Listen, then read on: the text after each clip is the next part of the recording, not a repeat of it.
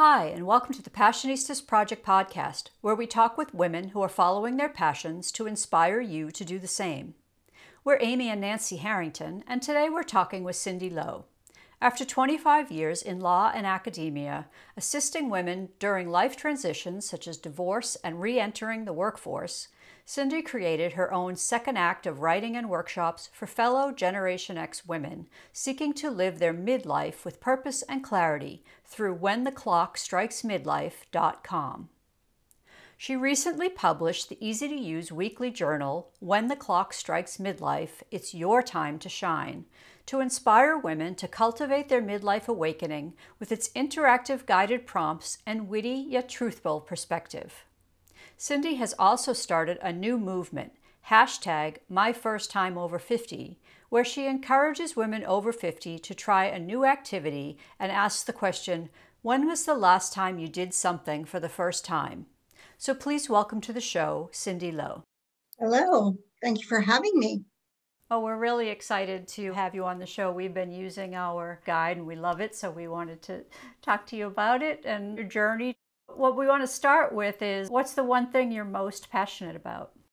I think overall it's growth, not only growth of myself, but of others, whether it's myself, my children, my loved ones, my friends, my BFFs on the internet, which I call my cyber BFFs, and strangers. I'm I always believe in growth and encouraging people to grow and learn about themselves and the world. Why is that so important to you? Everything stems from childhood. Probably stagnant people around me, people that, you know, just don't have that mindset. They don't, you know, immediately if you say, here, try this, no. you know, it's just an automatic shut you down, shut themselves down, and don't ever try anything. Let's take a step back. You mentioned your childhood. Tell us a little bit about your childhood and what it was like. I was born with something called a TE fistula, which I like to mention the name because most people don't know about it, but people that do know about it say, oh, it's a birth defect where your esophagus isn't connected to your stomach. I was lucky in the fact that that was my only birth defect. Many babies are born with a lot more issues that are a lot more severe along with that. And I was repaired in the hospital for the first year of my life back in the 1960s. I won't tell you when in the 1960s, but I was in a bed and they would put injections in my thighs because I would get pneumonia laying in a hospital bed. So they would treat that back then, yeah, with penicillin shots or antibiotic shots in your muscles, which they don't do anymore because it causes atrophy of the muscles. And so by the time I was a toddler, I pretty much couldn't bend either of my legs. And when I was four, I had my right leg operated on, and I spent a whole summer in a cast but I still had my left leg that was didn't bend. And I went that way all through elementary school up until eighth grade. The summer between eighth grade and high school, I got my left leg operated on. Again, spent the whole summer in a cast. But I did everything. My parents never told me that I couldn't do anything, even though I had so many issues. I think I was their third spirited child. And because of what I went through, they kind of let me do whatever I want as long as it wasn't too dangerous. So I rode a bike. I ran in gym. You know, I never sat out of gym or anything like that. I played dodgeball and got whacked in the head like everyone else. So, you know, but that didn't come without without issues. You know, I was teased, especially in middle school. Some of the boys would tease me and were mean, but for the most part, I would say it wasn't on a regular basis and it was one or two boys. But in the meantime, again, it never deterred me from doing anything. I continued actually to go on to be president of the school when, when I was in eighth grade. Do you feel like that still impacts these experiences you had as a child, still impact the person you are today? Oh, of course. I think everything that happens to us, you know, makes us who we are in that this present moment. Yeah, I think it makes me more sympathetic and empathetic to a wide array of people. And maybe that is one of the reasons I'm more open minded. And maybe that also is one of the reasons that I never let anything stop me and never were really worried about what people think, because that seems to be a big thing with some people around me. you know, just sometimes even the silliest things like, you know, make sure your hair is perfect or whatever it might be, make your bed, or, you know, like somebody's going to judge you if you don't make your bed that day. So, what inspired you to get into law and academia? I found myself graduated high school and I didn't have a an idea in mind of what I wanted to do. I was the first person to go to college as far as my sisters. And I, so long story short, I worked for a year um, in retail. I went to a seminar of a woman who did a little thing about being a paralegal, and it really intrigued me. I went on to become a paralegal and get my degree, which back then in the 1990s, mid 90s, nobody had it.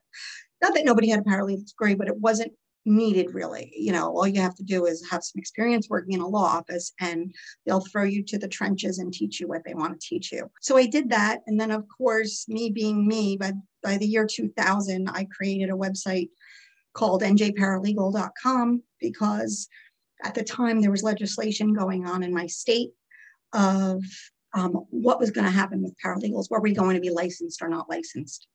And many of us wanted and want to be licensed. It's still not licensed anywhere in any state in the United States, but it is more regulated and education is more of a priority for employers now, which elevates the industry. And how did you come to focus kind of on women's issues and, and helping women through transitions? That's another thing that in hindsight, I don't know if you ever got to a place, and I think midlife might be this place where you kind of look back on all of the things you did and you start noticing a thread or a pattern. And one thing I even noticed again, going back to childhood, is I was a connector and a networker back then as far as I created clubs when I was like eight years old. Like I had a, like a cat club.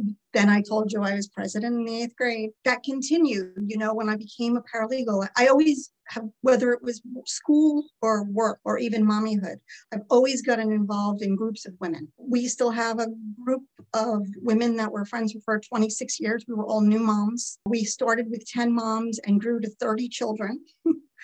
And we still try to get together once a year, even though we're in different states. Maybe it's from growing up with all, you know, all girls, but I always have thrived in women's circles. Ironically, I have two sons. So I've learned a lot about living with all men. For some reason, that's something I've always been drawn to. And again, I noticed that pattern later in life. So you've told us that you had a midlife crash when you were around 45. So tell us what happened and what personal changes you made during that time period.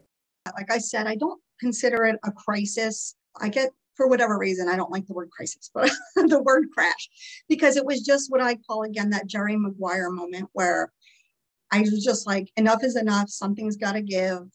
And I think I just named three movies all in one, one in a row. So I was just at a point in my life where my children were probably the most active they were and couldn't drive themselves yet anywhere. So they were at an active stage in school and probably at some point starting to work. And my mother I had just passed, I believe. Soon after that, my father got became ill. And on top of it, as luck would have it, I worked for a woman who was really the worst employer I ever had. She was just, you know, a very difficult personality. And everything just kind of, oh, and by the way, at this time too, I decided to go back and complete my bachelor's degree because I never finished that back in my 20s. So, anyhow, that was all going on. And it was just a really, really difficult moment. And I apologize. My mom did not pass away yet. This was the crash the crash was my mom was actually dying and I had to leave. But in, they all knew this. But in the meantime, I drafted an email telling them what I was working on, who I had it covered. I covered all the bases. And my boss's reply back was, I need it now. And she claimed she didn't mean that for me, but whatever. it was just one of those aha moments where I was like, nothing is worth this. And I didn't quit my job that day, obviously, but soon after, you know, once I got back into the swing of things, I eventually found a new job. And, uh, you know, and I never, knock on wood, I never worked for anybody like that again. And been very fortunate since. And I've been trying to, um, I guess, make better choices and just, you know, sometimes we're all just stuck in certain places that we didn't mean to be in, but we just got there. So that was it. It was just a terrible, terrible time. It was really difficult. And when I look back, the entire time from when my mom was sick until then she passed, and my dad was sick, and then he passed. That was a decade. And that was hard. I mean, it was, again, my sisters and I still talk about that. And it's again one of those things where you turn around and like, I have no idea how I did that. I have no idea how I got through it, how I still took care of everyone. So that's the other thing. I realized I'm taking care of everyone and not taking care of myself, which I think women do in general. And I also think at this point in life, you get to the stage where I can't do this anymore. You know, I took care of everyone all this time. So it was just all around one of those aha moments. I, I needed to, something needed to change. And it had to start with me because everybody else was just doing, continuing to do what they did. And I allowed it. you know, so everybody else had to kind of step up and realize what I was doing. And uh, they did. But, you know, sometimes everybody needs an adjustment, including you. So, what adjustments did you make besides getting a new job? And how do you today take care of yourself? I had to have a serious conversation with my husband, who's great and helps a lot and does a lot. But again, it was a really busy time. And he is also a glutton for punishment like me. And he always did coaching and and he couldn't just coach. He had to be like president of the football team, of the football organization. You know, so we're both like that, which can be commendable. but it's difficult. And, you know, I also always wanted to be involved in my child's education and the community and the school things. And, you know, it was hard. I tried my best and that's all we can do. So my husband got on board. You know, my kids were pretty good again as well, but I had to just remind them of everything I was doing and everything. You know, when you can, you need to try to help yourself or call dad. And it got to the point before my dad passed, the last two years, especially, where my sister and I all were just running ragged. And um, we tried to balance that out as well too, especially with one sister out of state. It's communication with yourself and everybody else in your life of what you need. And sometimes you don't even know what you need. And that evolves too. But the biggest thing at that moment was really, I think, making everybody aware of what's going on because I don't think they see it and and nor maybe do I see it either. You know, we're sometimes consumed in our own lives and everything we have to do where we don't know what somebody else is doing or going through internally or all the things that they juggle in a day. So now the way I care for myself is is easier. So we moved after my youngest son went to college. We were in the Northeast and my youngest son went to college that came down to south carolina and we knew we were eventually coming down here so he knew the area and i think even though initially he was far from home, he felt comfortable because he knew the area already.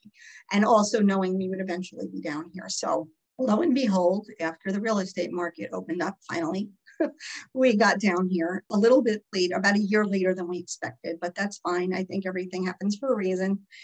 And here we are. So we're 600 miles south. And so that has afforded me to live a little bit of an easier life as far as I don't have to work full time. I do have a part time job that I really enjoy.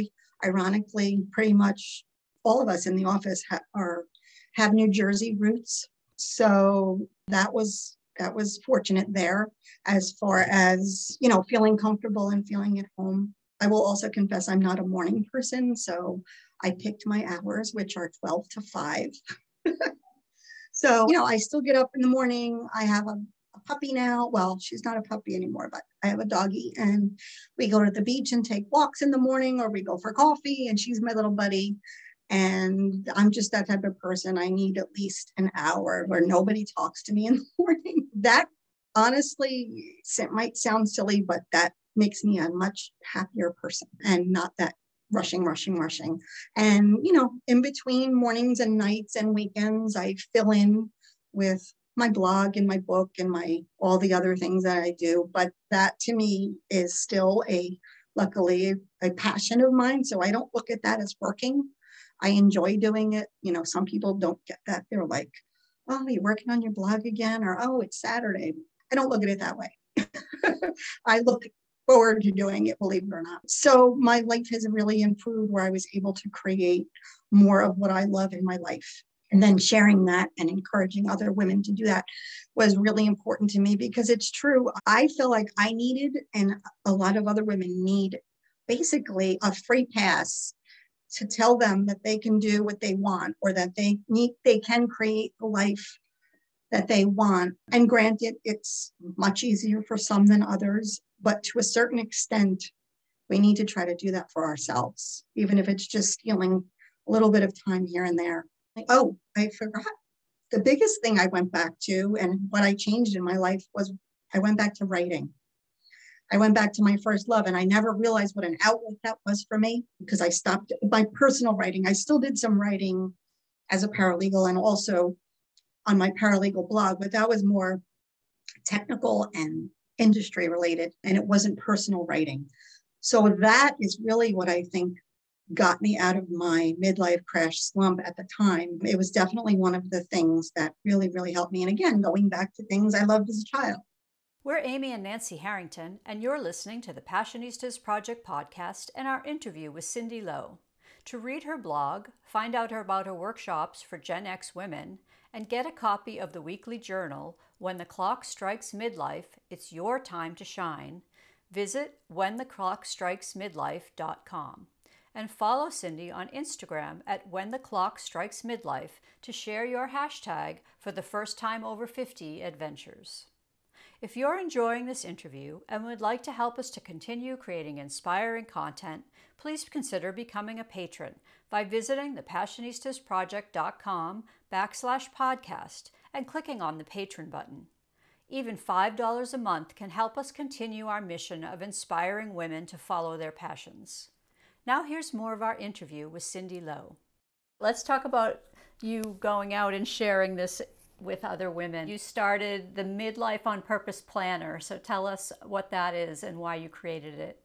Okay, yes. Yeah, so again, it's a tool to encourage women to do different things, to think outside the box, and actually even plan what you're going to do. I'm not saying that you need to plan every moment of your life, but sometimes, and I'm uh, still a perfect example of this, I forget to have fun and to plan things that I've been meaning to do for the past three years. You know, I live here and there was, of course, you have so many things you're going to do when you do something new or, and I've done some, but there's still, you know, some things that aren't even you know, far away, or I just say, oh, I'm going to do a day trip here, or I'm going to go to this zoo or museum. And, you know, some things I still haven't gotten to. And that's okay, but it's just a little bit of encouragement. And then I found that women really loved it during 2020, as you can imagine.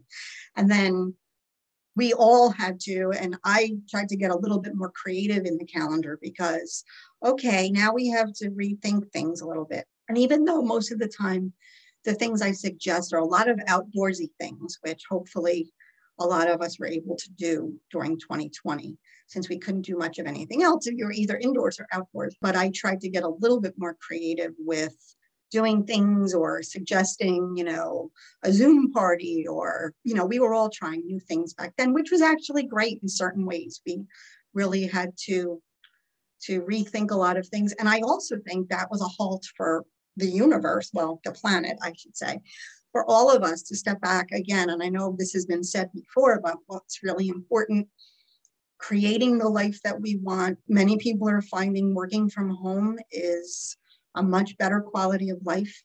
My sister had that one hour commute each way in New Jersey traffic, and I know California is the same way. And they're really enjoying working from home and have a better quality of life. So I think that's something we all need to rethink as as a planet. So tell us about when the clock strikes midlife.com and what inspired you to start that.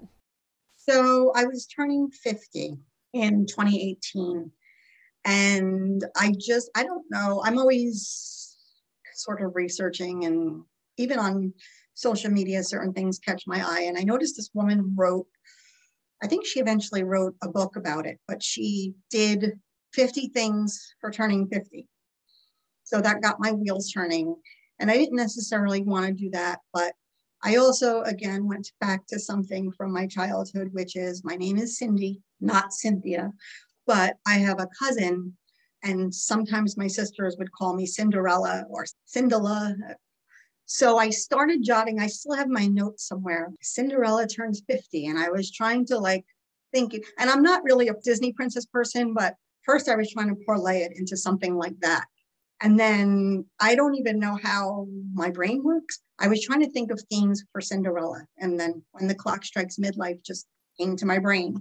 And of course, the first thing I did was Google it and see if anybody had it, all that. So that got me going and that got me excited. And I knew I wanted to start a blog. So that's kind of why I was brainstorming. And I had the name and I had already jotted some things down. The first thing I wrote about was my midlife crash because I wanted to talk about that. And I knew I couldn't have been the only one that felt that way at that age. And again, a lot of people don't think of 50 as midlife or middle aged, but I think we do as Generation X, or it's, I think, more of a stage than an age. So if your children are leaving the nest when you're 42 or they're leaving when you're 62, that's one of the times you, I think, feel that, as well as a lot of other life changes, you know, losing your parents or going through a relationship change or career change, whatever it might be, we get to that point somewhere between 40 and 60 where we have to make a shift or we feel like whether we wanted the shift or not, something happened to kind of make that change. And I think that it's amazing that I feel that our generation is really changing the changes. Um, not only all the women we see in the political arena and celebrities in the corporate arena, authors, and you two wonderful women, you know, in entertainment and everything. I mean, you name it. We really are shining these past few years, and I think that's only going to become more. I know that women entrepreneurs are starting more businesses than any other group combined over the past two years. So I just feel that it's it's just a thing, and somehow I feel it sort of that brought us all together, but it's almost like build it and they will come. And I feel like that happened with our generation and this point in our life because a few years ago, I had somebody tell me, also another entrepreneurial woman, but in a completely different industry. And she was like, first of all, I don't like the name midlife.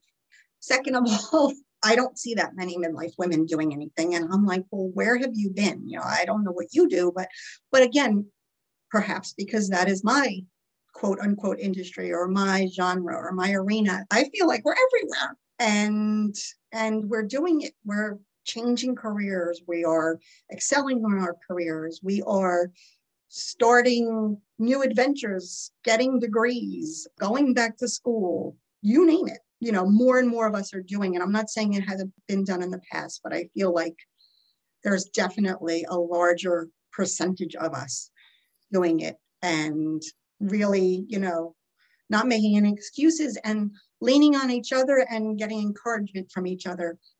Even if you don't necessarily know someone, you would just be inspired by someone who has done something and you think, hey, I could do that, or that's really cool, you know.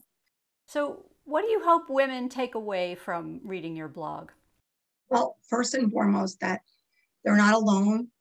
And some of the thoughts that they have had or the things that they have gone through, you know, other people have gone through. Well, at least I know I've gone through. And again, little bits of encouragement. That's how I started with my quotes. I, in my blog, I would always input little pieces of encouragement, which actually many I got pulled out of my old writings from when I was young. So they're not alone, encouragement, and just finding ways to create the life that you want, even though, you know, nobody's life is ever going to be ideal. But if you can input certain things in your life that really bring you joy, doesn't have to be a lot of things. It doesn't have to be expensive. It doesn't have to take a lot of time. But whatever they are, it really, really fulfills you and it makes such a difference in your life and bringing some of your joy, fulfillment, and power back. So, tell us a bit about the workshops that you do with Gen X women. Okay, well, thanks to 2020, I haven't done one in a while. Actually, right before COVID, I did a vision board workshop. An in person, and then I did a virtual one. So, yeah, so one of the things that I do is a vision board workshop. And I've always loved vision boards when I first learned about them, probably close to 10 years ago. And again, this was all part of my midlife awakening and learning new things and doing things to grow. And at the time, I was going to yoga, which I'm limited with my physical abilities, but I always just do what I can. And I still love yoga more for the relaxation part of it. So they were having a vision board, you know, little class one day. And I went to the vision board class and I fell in love with that. And I've been doing them ever since.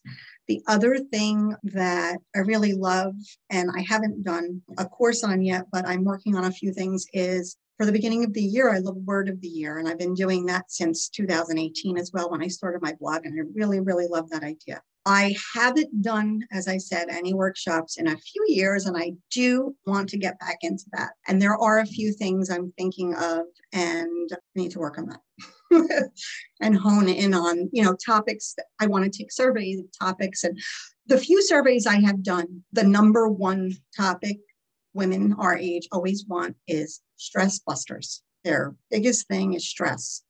So that is something that I definitely would like to work on, but I need to structure that. When I first moved here, it was almost like a honeymoon. You know, neither one of us worked or did anything for six weeks. And we were still an empty nest at that point before 2020 hit, and we had one back in the nest. so, you know, we first moved down here. Uh, you know, I just felt so free and relaxed. you know, we were going to the beach, going out to dinner, and it was lovely. And now that, you know, life happens again and you just start getting involved in life again. And just recently I was like, okay, we're here two and a half years. I think I need a vacation now. so somehow it creeps back in, but you have to try to do the best you can to manage it. But, but I also think it's part of living life. For most women like us, I think that we are blessed to be busy and stressed with things for the most part that we're creating and we are hopefully enjoying and doing work that we love and with people that we love. So it's a catch 22. And you know how sometimes they say change your language, you know, don't say, I have to go to work, I get to go to work. So a lot of that is mindset as well. So while we're on the subject of stress, tell us about your Facebook group, Let's De-Stress Gen X funny that you said that because just a few days ago, I actually closed that group, but I'm doing everything on the main page now because I was trying to post in too many places. As you can imagine, it was just, I was trying to do social media and that. And, and there wasn't actually that much interaction. So I decided to just put it on the main page, which I knew that at least there was some interaction there and I had the a decent amount of followers involved. So yeah, so what I'm working on in 2020 as far as the mission of when the clock strikes midlife.com and its platform is midlife wellness, mind, body, and soul. So every day during the week, I try to post something. It might be a blog or it just might be, you know, an inspirational quote or a product or a book of something that is going to help us mind, body, or soul. It's going to nourish you in one way or the other and hopefully get some value out of it. I know if I recommend certain things like a book or um, even something as silly as a water bottle sometimes. I'm not saying I'm becoming the new Oprah, but you know, I do feel that people respond to that. And once they get to know you and like you and your work, they're more responsive to that. So I enjoy doing that again. I've always been a connector. And I found too, you know, my friends are that way with me. I, you know, I think for whatever reason, people believe what I say or they they appreciate my point of view, I guess so yeah so that's a work in progress but that's what i'm focusing on for 2022 and you know how it is you're always pivoting and figuring out what works and on top of that what you're enjoying doing. Sometimes you try something and it's not working or you're not really enjoying it so you have to pivot the other way. So what inspired you to pivot and write your weekly journal when the clock strikes midlife it's your time to shine? Over time you know more recently, of course, some of my friends were like, when are you going to put these quotes in a book? So, what I started to do was actually before I even started the blog, and you two know this because I did the past Passionista Summit and did a recording, but I've always been secretive about my work. So I didn't write for 25 years. And then when I did, I still wanted to be secretive about it. So the way I encouraged myself to do it was I went back to my writings from 20, 25 years ago, some of them even longer. I wrote some short stories and things, or even poems. And some of the things I just thought to myself, well, I'm not going to write a book or a novel today. So let me just take some of these lines and make them into quotes because I think some of them are cute and they're good and they're inspiring. And again, I was started to think along the lines of eventually starting a blog. So what I did was I took some of the quotes and I took some of my nature photos and I put an app on my phone and I took the quotes and I put them on the photo and I created what they call quotographs, which I did not create that word, but it is a word. And that's how I started. And I started posting them on my personal Facebook page. And, you know, friends and family were like, oh my God, you wrote this, you know, and that kind of thing. So that gives you a little bit of encouragement. And then eventually, within that year, less than a year, by November, I started the blog. But that was kind of how I came out to my writing career. And um, decided to share it. Then, when I started the blog, I started putting these little quotes, original quotes, in my blog that had to do with whatever my blog post was about at that time. And people seemed to really appreciate them. And I also used the quotes on social media to promote the blog posts and things like that. So people got to really like them. And 2020 was really, of course, one of the years where I was like, okay. And as many of us have said, the universe all gave us a stop sign and it's like okay are you going to do this now or when are you going to do this? so i decided to try to figure it out and i put it all together i hired someone through fiverr to format it put all the information together I sent it to her after a few back and forths and editing. We had a format. The other thing is, I used to meet friends through my children. Now I meet them through my dog. So I made a friend at the dog park and we were talking one day and I was telling her that I was putting, actually, I think she showed me, and it's just funny how sometimes you don't know people that well. And we started talking, and I think she must have told me or showed me something that she drew. And I was like, wow, I said, I need a cover. I'm writing a journal. And, and all I said was, I like the work, the art of Henri Matisse, Henri Matisse, a French artist from probably close to 100 years ago. And, you know, one of my quotes that is somewhat famous that people really like is when be a starfish and find a way to regrow. And that's kind of like my motto, again, through growth and through my life and midlife is always try to grow no matter what life throws at you. So she didn't say anything. And about a week later, she showed me the cover that you're looking at, that you have now, just the way it is, except for I had her ad by CinDiLo at the bottom. I'm like, oh my God. She's like, well, I don't know if you'll like it. So I absolutely loved it. And she's the one actually who suggested the black background, which I wasn't sure about at first because you read all these things on the internet like no black books or no white books. And anyway, long story short, it was a hit. People really love it. And i really love it for the most part. It really you know if you notice her hair is actually ocean waves and she has a starfish earring on. And you know but simple and we just have the little gold bling just to snazz it up a little bit. It was just one of those things and i love when that happens you know serendipity and something just came together and, and we've actually become good friends since then and she was there for the launch and i just love the way it just seemed to all come together even though there was a lot of frustrations with formatting and you know how that stuff goes. It's it's a, sometimes more frustrating than you think and then getting it on amazon is another another challenge but it all got done it all got done by November of 2021, and I was able to launch it on 11 11. So, yeah, so there we are. So, I'm really happy with that. And the feedback that I'm getting is, you know, they really love it. As you've mentioned before, too, is whether it's the 30 seconds or the 30 minutes, I kind of give you quick prompts and you can do with it what you like without it being too daunting. Because I know some people think, oh my God, I don't have time to, you know, color and write and all this stuff. So people make it what they want. So, is there one particular lesson that you've learned along your journey that really sticks with you? The word that's coming to me is flexibility.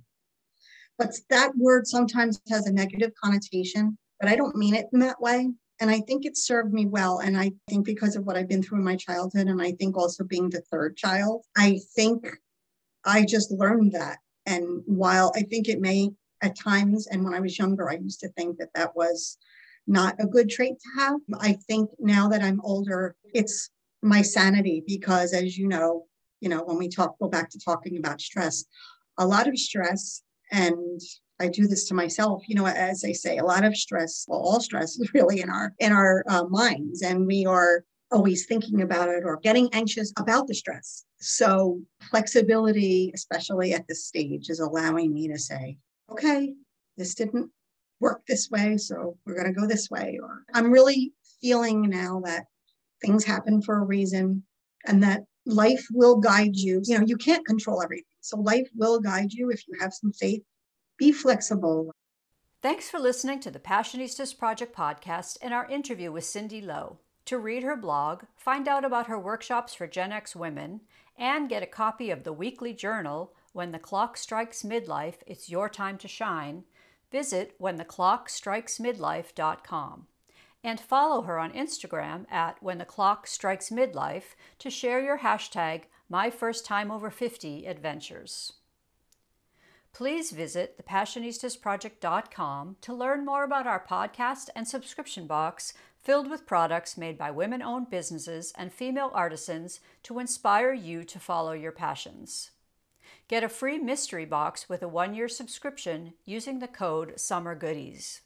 And be sure to subscribe to the Passionistas Project podcast so you don't miss any of our upcoming inspiring guests. Until next time, stay well and stay passionate.